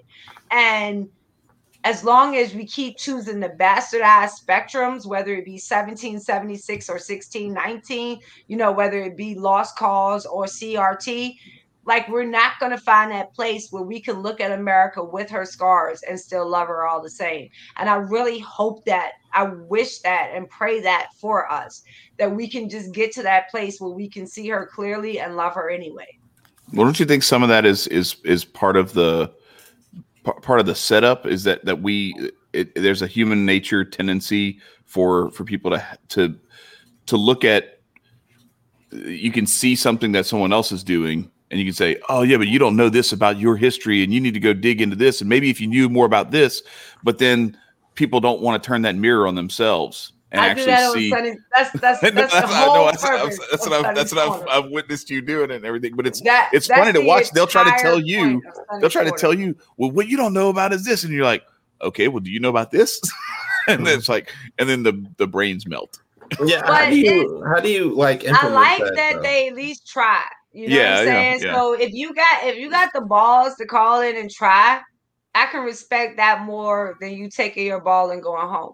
Like the Mhm. cowards, I can do it out. The people that are actually willing to come to the battlefield of ideas and spar it out. I don't care if I disagree with you or even if I think you're stupid. I Mm. still garner you a level of respect above those that are so afraid of their own damn shadow they can't have the debate. You know, For those sure. that run three, four times, but I'm not keeping count. Go ahead, Mhm. Nico. I uh, was going to ask, how do you implement uh, like? Do you give them like the layman's terms, or do you lay out like a very long spectrum to like have them follow a story? Because I am not subscribed. I am So what? No, I uh, insult. like to history. Like I you tell them insult. the. I I insult. I, she I um does. She just tortures them. what um Frederick Douglass said, and like I I, I kind of led to this earlier. I didn't finish up on it, but what Frederick Douglass said is we do not need convincing arguments. We need scorching irony. Mm. You need a mirror to see yourself. hmm Um it's it's a very it's a very fine rope to walk. And the only way that you can do it successfully is if you're honest about who you are. So that means you have to accept when you make mistakes. You have to be willing to bite your tongue when everybody else is talking about the bouncing ball, but you don't have all the facts. You have to learn to shut up.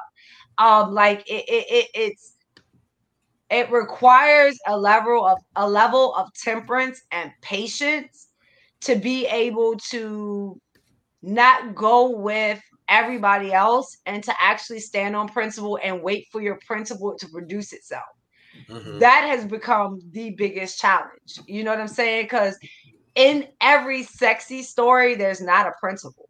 Sometimes it's just identity politics, stupidity, and time waste. You know what I'm Mhm. saying? So just because there is a sexy story in a news cycle doesn't mean you're gonna find Sonnie talking about it hmm because i- if I can't find a principle in it, if I can't find a policy in it, if I can't find an idea in it, then what the fuck is the point? Hmm So I, I'm gonna let the other clowns play with that. The distraction when, stories, yeah. But when something comes up where I'm like, okay, submit and obey, okay, law and order, or like something that I'm mm-hmm. really serious about pushing policy ideologically wise, then that's when you'll see me on Twitter in rapid succession giving it. Mm-hmm. All right. Uh, uh, last one. How about going about um like homeless reform? Because I get absolutely pissed off like driving in Lakeshore Drive at five in the morning and driving past or underneath a bridge and just seeing whole communities. Granted, I will say some of the communities, uh, like homeless communities underneath the bridges, are kind of better than others. There's people who come and give them haircuts for free and things of that nature, but that's not something that makes me happy in the slightest. Like still seeing these people out on the streets and knowing that it's really easy to help other people by just influencing or even providing money where your mouth is and getting them back to society so that we can have a easier functioning society with more thought uh, how do you go about that in just in general and, and and first and i know people do not like to hear this but some people like that circumstance they like mm-hmm. being off the mm-hmm. grid they don't mm-hmm. want to yep. be a part of our society, you know? Mm-hmm. And is that not their freedom? Mm-hmm. And right. so we're gonna have we have to. It's a weird act that we a, a, a weird balancing act for us because while we can look at what we think is best for them, do they not get a vote themselves mm-hmm. and what right. is best for them? True. And if that is the lifestyle that they chose, we have to separate that section from the rest that maybe have fallen on hard times. Because i think a lot of resources are put into into thinking that you can solve a problem.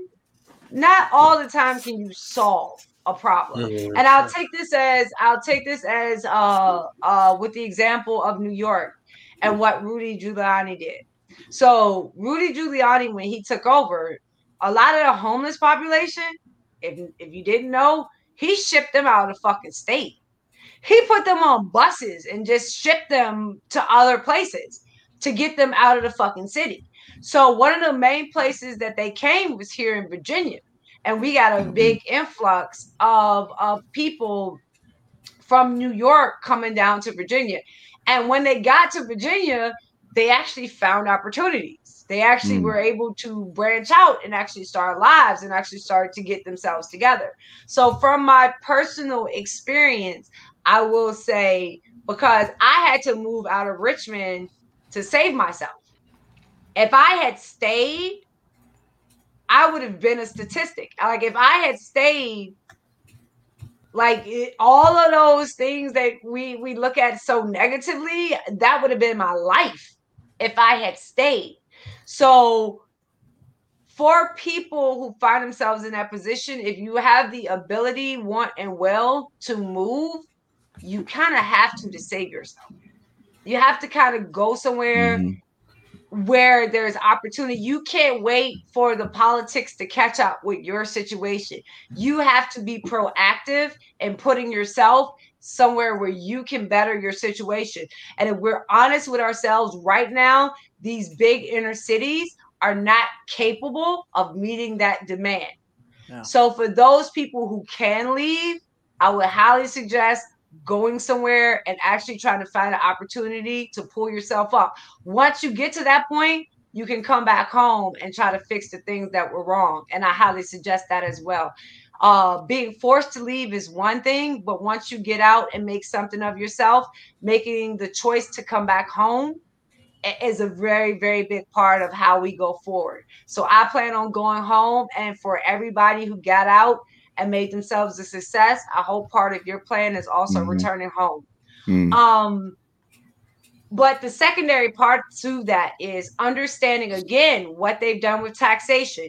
How mm-hmm. hard have you made it to not only buy houses but to create housing through taxation so if you have high property taxes in an area you're not going to get the kind of construction and growth that keeps up with the needs of the residents in your area as far as housing is concerned But I think that that is done on purpose so they can say, hey, let's do a new Green Deal and we'll put housing in. So mm-hmm. I, I mm-hmm. really think that that's not done by accident, that that is actually done on purpose. And again, with regulation, a lot of these inner city zoning commissions, they are specifically set up and designed to make sure that politicians' friends get first placement as far right. as to who is placed in certain areas and why, how those areas are zoned, how those areas are taxed, how the school rating in those areas are presented, how the crime ratings in those areas are presented. There are so many facets of uh, of, of statistics that government is allowed to use to manipulate what can be built, how it can be built, and what kind of pricing can be used as a metric for those buildings. So if you remove a lot of that regulation, I think you would see a lot of of um, grassroots housing start to spark up mm-hmm. in terms of ownership, rentalship, and creation, building new houses from scratch. And then the third part again would be legislation. And, and that would go to understanding when when you don't make uh certain restrictions in certain places so those are the places that people flock to mm-hmm. and, and that understanding that you putting a law on the book and then choosing not to enforce that law is not compassion Right. Either get the fucking law off the book or actually enforce it. But this middle ground where you're kind of leaving it open where it's legal and legit mm-hmm. until they don't want it to be legal and legit anymore. And then it's on the books already, so they can just pretend like it and was always that way. In, so they yeah. they let these people do it for six, seven months, and then say, okay, now it's Bam. a problem, and come in mm-hmm. and clean it up. Like mm-hmm. that is not functioning legislation that actually puts people into long term positions to be able to actually change their situation or circumstance. But I think a mm-hmm. lot in America, we're going to have to realize that because as society pushes forward at such a rapid pace, there is a segment of our population that's not going to want to participate with as fast as we are moving. Sure. And not only comes with technology, but also comes with the police state. It also comes with the legislative slate state, and it also comes with uh, the redefining of the role of culture and community. Mm-hmm. So as mm-hmm. long as you're having that, like for instance, when government comes in and says that grocery stores or food chains cannot give their food to homeless shelters because it doesn't meet dietary restrictions that they right. have set forth. You're robbing community of the chance of taking care of community. Yep. Oh, they had they had a case in in Louisiana here. I think it was in New Orleans where you were talking earlier about hunting and you know bringing the deer home and everything. They had some hunters that they brought. I think it was like eighteen hundred pounds of deer meat to a homeless shelter. The Department of Health came in, took all the meat, cut the packages open, threw them in a dumpster, and poured bleach over it all over everything so that, to make sure that they couldn't use it. But see, those are the stories we need to tell because yeah. the answer that they keep telling us is that only government can solve it. But mm-hmm. you have people every everyday regular American citizens that are looking for solutions to solve these problems, but as they come up with solutions to solve, government comes in with, with restrictions as to right. why they can't. And this is why you have these movements now that are like, let's defund the police and bring in X, Y, and Z. Well, grandmas used to do that. Aunties mm, and uncles mm-hmm. used to do mm-hmm. that. But the you churches. have criminal, criminalized and punished them out of their rightful spots of reverence in our communities. And now you want to turn that over to government because you can unionize it. Mm. Like you have robbed our communities of its elders and of that level of understanding and of respect and of knowledge of connection of history of understanding how we got here you are robbing us of it and you're calling it compassion mm-hmm. yeah, yeah. It, it's uh it's it's interesting because like i'm trying to figure out for for me you know the the approach because it's really easy, you know, as a white dude, you know, who's who lives in like the. I mean, it's I live in Baton Rouge, so I'm not like in the suburbs or anything like that. But it's still, uh, it's um, trying to think of of like how best to approach some of the different organizations because there's some organizations in Baton Rouge that are like doing they're doing work that other people are like not doing, but they're also like this. It, one of them's Together Baton Rouge, and it's like this Saul Alinsky IAF, you know, uh, kind of downstream thing. And so, like, how do you work with that, but also try to kind of like redirect it, or or do you do you do something else? What's First and foremost, I would say talk to your white Republicans or whatever Libertarians. libertarians, libertarians Yeah. whatever. well, Uh, I, I- I, no, I I still think you should. the white you- even Republicans if you- definitely. Even if you're Yeah. a libertarian, you should Yeah. try to talk to your white Republicans. Yeah, for sure. For sure. because There's more of them. Like Mhm. we no we I don't need people to fight for me. Hmm. What I need is you to stop giving me a separate enemy. I Ah, have an enemy. I Yeah. have an enemy. All right. Okay. What I need Okay. you to do is to stop giving me another fucking enemy. So Mhm. I can't look and fight Democrats because here come Republicans ready to put a knife in my back the minute that I do. So it, it Sure. makes it like I cannot turn my back on you for a hot second, Mhm. or you're gonna be on some Anglo-Saxon shit in like five minutes if you're not Mhm. properly watched. Like that is not that is not a situation that I want to walk into first and foremost, because to us, to black people at least, vouching for someone means something. Mm. You know what I'm saying? Like it Yeah. actually it has a weight to it. Sure. So I am not gonna go and be like, hey, come over here, join the Republicans. It's cool when I know when they get over here what the fuck they're gonna run into. Mhm. So for white conservatives, I tell them all the time, go to your local party. Go to your local go don't don't worry about convincing us. Mm. We have good black conservatives that will go in and convince us. We got the arguments, we got the fight. What we need is to not have white Republicans and conservatives and libertarians, whatever, stabbing us in the back when we Mhm. go to do it. Like Mhm. I don't I, I don't need people to fight for me. I'm very capable of fighting myself. Just stop giving me another fucking enemy on my plate. Sure. And that would Right. go a long way to being able to help people. And it also will go a long way to the black people that show up to help but Mhm. get run off. And if they have a, a white Republican, a white conservative, or bl- a white libertarian that's there, and it's like, no, you're not going to run them off. You're going to listen, and we're going to have this discussion. If Mhm. that is present and that conversation is pushed, you've done your job. Okay. Like Right. we, we're not cowards, we're not weaklings, we're not victims. We don't need you to fight for us. Mhm. But what we need is just just make sure we're not getting stabbed in the back while we're doing it. Understood. Understood. But it's just I, I, you can understand how you like, can go it and may- make it may be- partnerships. You yeah. can go and make friendships. Go and fellowship. Right. Like do all those things. I'm not Mhm. trying to persuade you not to. Please do all those things. Yeah. Show them that nice white people exist. Please do that. But Right. if you're gonna ask me what I need most, Right. Get get get get get get, get your cousin in them. Get them Yeah, tell them Yeah. that they, they need to Put them you in line. Understood. No, because I know. At, at I know. least have a debate. At least have Right. a conversation. Right. You know Make what I'm them think. saying? Yeah. They might not take it from me. You know, I don't know why, but they might not take it from me.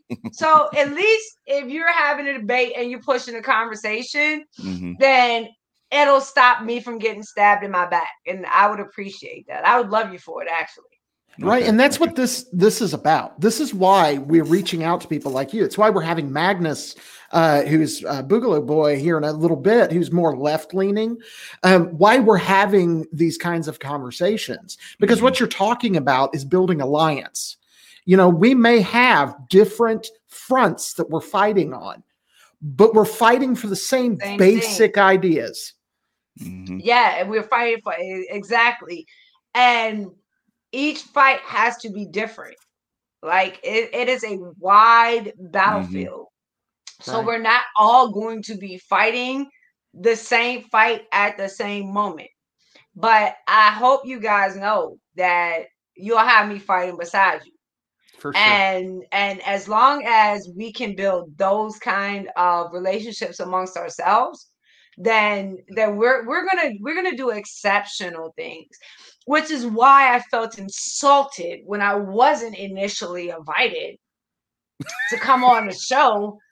I was like okay so they're building all these damn partnerships but they don't want a partnership with Sonnie. We did. okay what the fuck is up with this? I, I have some questions. Some hurt feelings sorry. man I'm sorry, Sonnie. Look, that, that that that video that I sent, that that Jodeci video. I mean, that that was real. That was from the heart. That was from the heart. Oh. I loved it. I that was from the heart. I Like that's how I felt.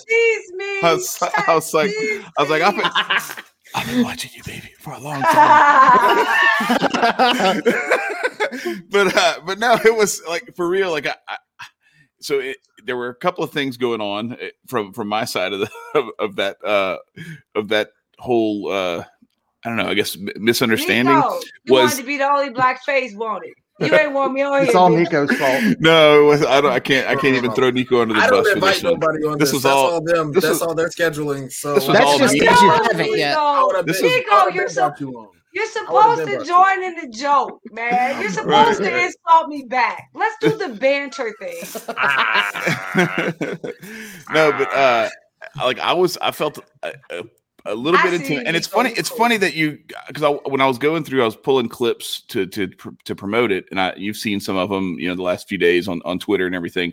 And one of the ones that I found, I don't know how long ago this was, maybe a couple of years or so. But you were given a um a, a talk to, I think it was the Young Americans Foundation or something like that. And it's uh, you know a bunch of you know young, Black mostly white yeah. kids and everything that uh but but you were talking about how people will say like oh yeah i saw you a couple of years ago at cpac but i you know i was too scared to come talk to you or whatever and everything.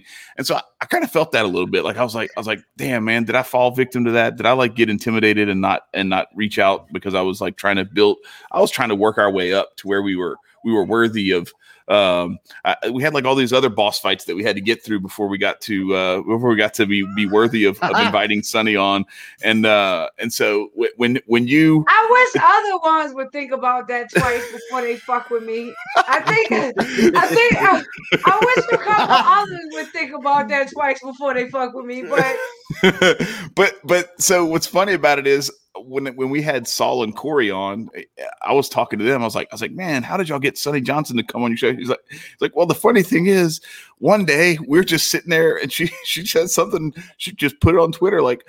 I'm I'm kind of upset I hadn't been invited on the Brown Paper Bag podcast yet. And I was like, no shit, really? That's what happened. And so then when you did it to us, I was like, I was like, oh my God, we have arrived. This is it. We got it. We're in there. We're in there. Yes.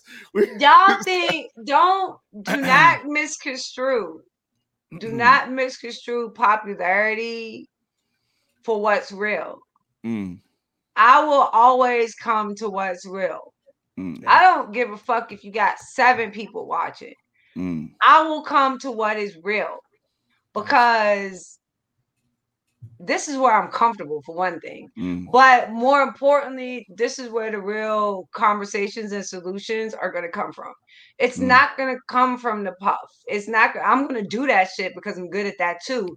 But that's not where that's not where the change is going to come that's not Mm. where the understanding is going to come that's not where the allies are going to come that's not where the fellowship is going to come that's going to come from the people that are on the ground doing the work so if you are going to bring honest and open conversations if you're going to make sure that livy is coming through and Leisha, Mhm. felicia is coming through and like if Mhm. you're going to do that then Sonnie's going to show up um because i want this spotlight to shine on all of them as Yeah. much as i want this spotlight to shine on y'all because mm. like for we, we'll leave you out of this one nico um Hey, no no he'll understand in a minute um i get labeled a lot to be Mm. a, a- a white supremacist i mean a white supremacist a black supremacist or a Mm. black nationalist or a black black segregationist Mm. and basically thrown into the field like I hate white people. Yo, I do not give a fuck about race in the least. Like not even a little bit. Um all I want is people that I want that are willing to have honest conversations. You don't have to agree with me. I'm a big girl. I can fight my battles. I believe what I believe, and I got the references and historical context that back them up. So I don't give a damn about your race. I just wish a lot more white Republicans and conservatives could feel that way. Mm, and not just walk around claiming to be colorblind mhm. but actually show that content of character means something. And they say it with very very empty commitment to Mhm. that idea. And when you meet people that are willing to look at your ideas and look at what you have to offer and look at your conversation and judge you on that then those are the people you covet and hold close. So now y'all my babies, and that's and Nico, you Mhm. too. But I had to talk to I had to talk to the white people Yeah, specifically. understood. So you, understood. you too, Well, Nico. Well, I, I, I want to say too, like, so you talked about this at the very beginning, and it kind of brings it back kind of full circle about how you have the this prototype in the in the Republican uh, movement, the Republican Party, and it, it seems often like it's almost like the Highlander, like there's there can only be one, you know, and like, like right now it's Candace Owens, and there's like you can't have like there's a gatekeeper sort of mentality to that where everybody else has to kind of get down and and and kneel in in submission and and in reverence to that. Okay, now what you do is you in kind of- trouble. you kind is- of you kind of ele- you you just said it you want to elevate No, no, olivia no. and This felicia is- and this the patron that's gonna get me in trouble. uh-oh Um, as a black person, you have to have a white person. Yeah. Mm, Point I'm not gonna blank. Period. Yeah. And, and it is no, it mhm, no lying about that. And yeah I had to come to that realization myself because you honestly believe you're doing what you believe in. You honestly believe is based on print. You honestly believe that 100%. percent mhm, And then you realize, wait a minute, no, it was my white person. mm, And my white person was Steve Bannon. Hmm. So, you know what I'm saying? I got introduced and provided a lot of opportunities because he was my white person. mm, And if people don't know, like Bannon wouldn't be like, okay, Sonnie, I want you to go on stage and I want you to say this, that, or the other. No, it would be five minutes. be- It would be five minutes before I was supposed to go on stage, and Bannon would be like, "Oh no!" Oh, it would be five minutes before Bannon was supposed to go on stage, and Bannon would be like, "I have twenty minutes. I only want to speak for three, so I'm gonna let you have the other 17. damn. And like literally, that's how it freaking happened. So it wasn't like I'm gonna tell you what to say or you should Mm. say this or going this way. It would be like literally three fucking minutes before it was time to speak, and he'd be like, "Oh, you're going." And and one of the best examples of this was Andrew Breitbart's funeral. So when Andrew died, they had multiple funerals for him. And one of them they had on the East Coast here at the museum in Washington, D.C. So Bannon was like, I want you to come to the funeral. And I was like, okay. Uh, Andrew had done a lot for me in terms of lifting up my voice and, and kind of helping me spread it. So I was very, you know, honored to be able to go to his funeral. So I Mhm. get there and I tell the lady my name. You know, you got to give them your ID and everything. So I tell the lady my name. I give her my ID, and she goes, "Okay, go down and tell the security guard that you're with the speakers, and she'll tell you where to sit." I'm that with the sounds who now? sketchy I'm with the who now? You're with the speakers. So go and tell the security guard that you're with the speakers. Can, can you hand me that? Can I see that? can I see that list for a second? Because I didn't. No one asked me to speak. I was just invited to talk. So I look at the list, and I lie to you not. It's senator, congressman, CEO, spokesman, like all down the fucking list. And the last name on the list was Sonnie Johnson. Mm. And I'm sitting there like, you motherfucker. like, like seriously, like I was not like in the mood, in a prepared at all. So I'm getting there and I'm like, all right, let me the fuck am I gonna say? And I'm like trying to jot down things while other people are talking. And I get up and I do my thing and I come off, and Bannon was like, and that's why you're a star. Mm. You don't you don't need to be prepared. You don't need that. You know instinctively what needs to be said. Now you gotta trust that. And then he fucking walks away. And I'm like, you motherfucker, like, like it, it is hilarious. So Bannon never treated our relationship like he was my white person because mm. it was mm. always based on me. Like you can never go back and look at something I did that I regret saying or didn't shape the way. No, everything was me. Mm.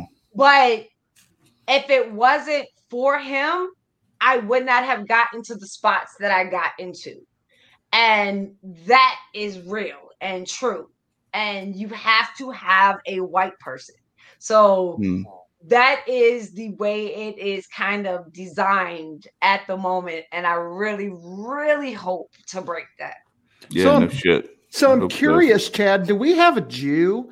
Because because for white people, because I'm thinking, okay, I want some of that shit too. And I was like, well, Adam gave us that. Adam yeah, was our Jew. For white yeah, people, we have Jews.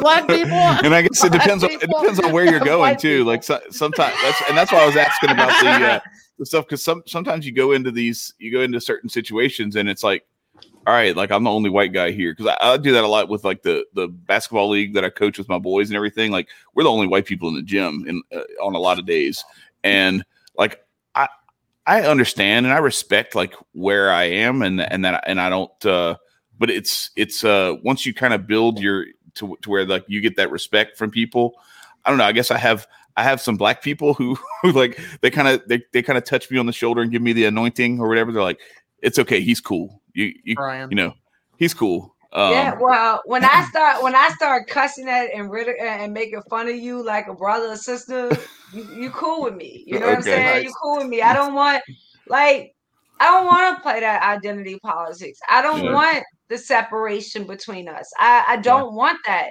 But it cannot come at the cost mm-hmm. of me ignoring my community. It cannot come at the cost of me ignoring my culture or, yeah. or my faith or my history. Like that is too much of a price to pay.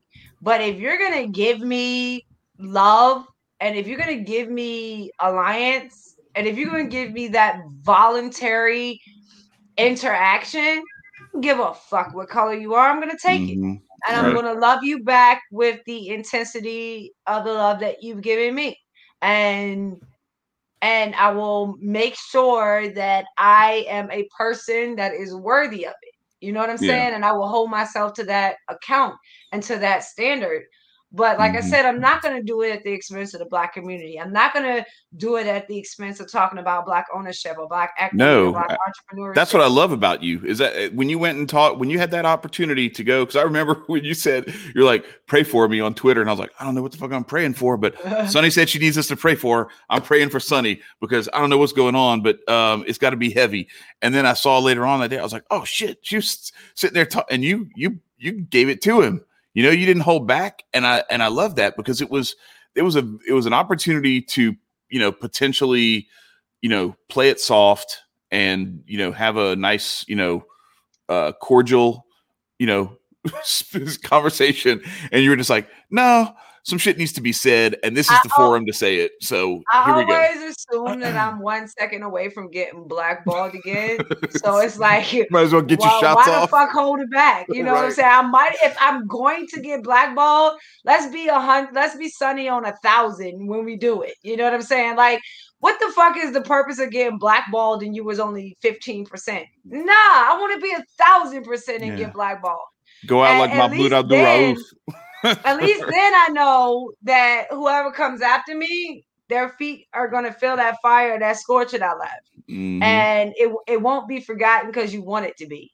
And right. I, I, think we're starting to to see that now, you know, mm-hmm. as as people realize that us uppity blacks got something to say, and it's not based on racism and white supremacy and and and all of that nonsense. It's based on basic conservative principles, and we're willing to stand up and fight for them. So I think that the more that message spreads and becomes the dominant message, um, especially coming from us, and mm-hmm. and we can come on and we can laugh and we can joke and everything is so serious and we are you know hating on each other and ripping down other people we're talking about our ideas and what we believe in do y'all know what kind of magic this is and how like in five years ago this didn't exist and to look at a lot of people say it, it must be hard no it was hard five years ago Hmm. this is some easy shit. Like this, Mm. this is the good part. I'm getting to the Mhm. to the to the cherry on the top. Um, it, it it was much harder five years ago, but having these spaces open now where we can just come in and and actually have conversations about ideas, not ragging on people, and actually talking about where we want to go, not pointing fingers about where we've been. Like those things, those things are instrumental, and those things mean everything to people like me who want this to be the norm Mhm. this to be regular where i'm not justifying and i'm not going back and trying to clarify you know what i mean or prove i'm not a white uh, black supremacist or prove that i don't hate black white people or some shit like i don't want to i don't want to fucking do that but i'm also not going to pretend that i'm colorblind Right. Mhm. you know what i'm saying like there has to be some median where fucking adults can be adults and have logical conversations Amen. Right. Just tell the They- truth. they've Let's tell away. the truth, and and and and and even more so, trust your fellow American citizens to take that journey with you. hmm So you're not going to get the spectrums. You know, you know, you're not going to get the far, far right. You're not going to get the far, far left. But can you trust that there is enough sanity left in America in the middle Mm. that we can get that. And I really believe that there is.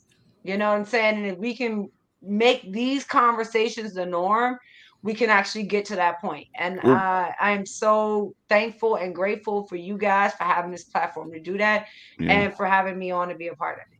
Yeah, for sure, and it's it's it's a chance to break free from like the more com- these kinds of conversations are offered, the more it offers an alternative to the obvious like partisan like weird shit that like seems like it's all like theater, like it's WWE, you know, where you get like the, just these people talking boxes screaming at each other about, and they're they're both missing the point, and and nobody's happy at the end of it.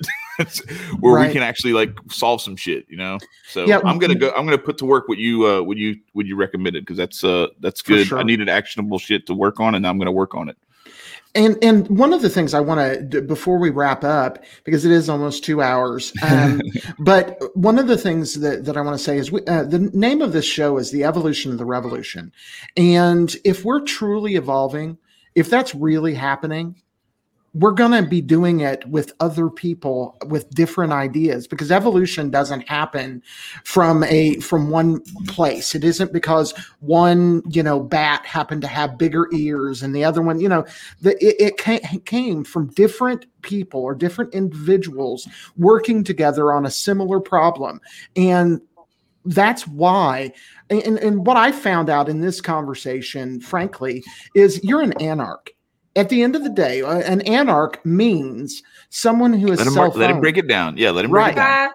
You got You a are- monarch, you got oligarchs, and then you have anarchs who like own, Own and rule themselves. themselves. right now, I'm having tequila with no ice. So right and so what that means is if Breaking all the rules. There you go. No. if you're an anarch already, already self-owned, whatever Mhm. titles that you push on yourself, whether it's conservative, libertarian, Republican, anarchist, whatever it is, whatever that title is, if you are self-owned, if you own yourself and you're willing to stand up for those ideas, you are my ally, and I will be proud to stand next to you Mhm. and fight. I like that. At least you don't want me to fight for you. I hate pussies No, that want me to fight for you. No, I just want to. I just want to be able to to be there. and, You know, it, we. I'll have your six. You know, like I. Yeah. And I That- got that's- yours. And I'm yeah, like, I'm like, yo, I'm, Yeah. I'm a damn good person to have as an ally. Why would you want me as an enemy? Like I don't even I'm sure- sure the understand. whole- Like you can literally choose to have me as ally or enemy, and you choose enemy. Like that's mm, I don't get it. I, I really dumb. don't get it. Right. You should have. You should definitely not specifically y'all. I'm just talking in general. You should Mhm. definitely want people like me as an ally as opposed to being an enemy. And like Mhm. coming and crying to me about the fact that I constantly rip you is not going to stop me from ri- ripping you. For sure. you know, the only thing that's going to stop me from ripping you is is when you become Connecting. an ally. Yeah, When you when you yeah, then then you can Mhm. get off the hook and, and we can go into more productive conversations. Yeah. But I'm really not into selling my soul. And like I said, I sleep at night. So I'm gonna make that my standard. And the very first night I do anything that keeps me up and won't Mhm. allow me to close my eyes, you'll hear about it because I'll be Mm. confessing it and making sure I turn back from it because nothing is going to keep me from sleeping well at night and doing what I know to be right and what I believe to Amen. be true. True. For Yes, sure. Yes, Well, indeed. thanks again. Is there anything you want to plug here at the end? No, I don't do self promotion, but you can find me. We'll me. promote the shit out of you. Saturday, Sirius XM Patriot, There 125, 1 p.m. You can find Sonnie's Corner and Sonnie's Corner, uh, Sonnie Johnson, S O N N I E is on the thing. Yeah. Uh, I gotta make sure I spell it because people like to put the Y and be dicks. right. right. Um, go ahead and follow me on Twitter, and you know there's always a public dragging in that arena. So Oh, Come and watch. entertainment come and enjoy the fun. Right, Uh, exactly. it- it- it- you can disagree, but be respectful. I Mhm. don't deal with disrespect, and I will block the fuck out of you. So be Nice. respectful. All right, everybody. right. Well, thank you everybody who who's who's here who who tuned in for this and and all the people who are going to watch the replay and everything. We want to remind everybody to like, to share and subscribe. I forgot to say all that stuff at the beginning. Hopefully you're you're still here and you're still uh you can still like and share two two shares to speed the spread.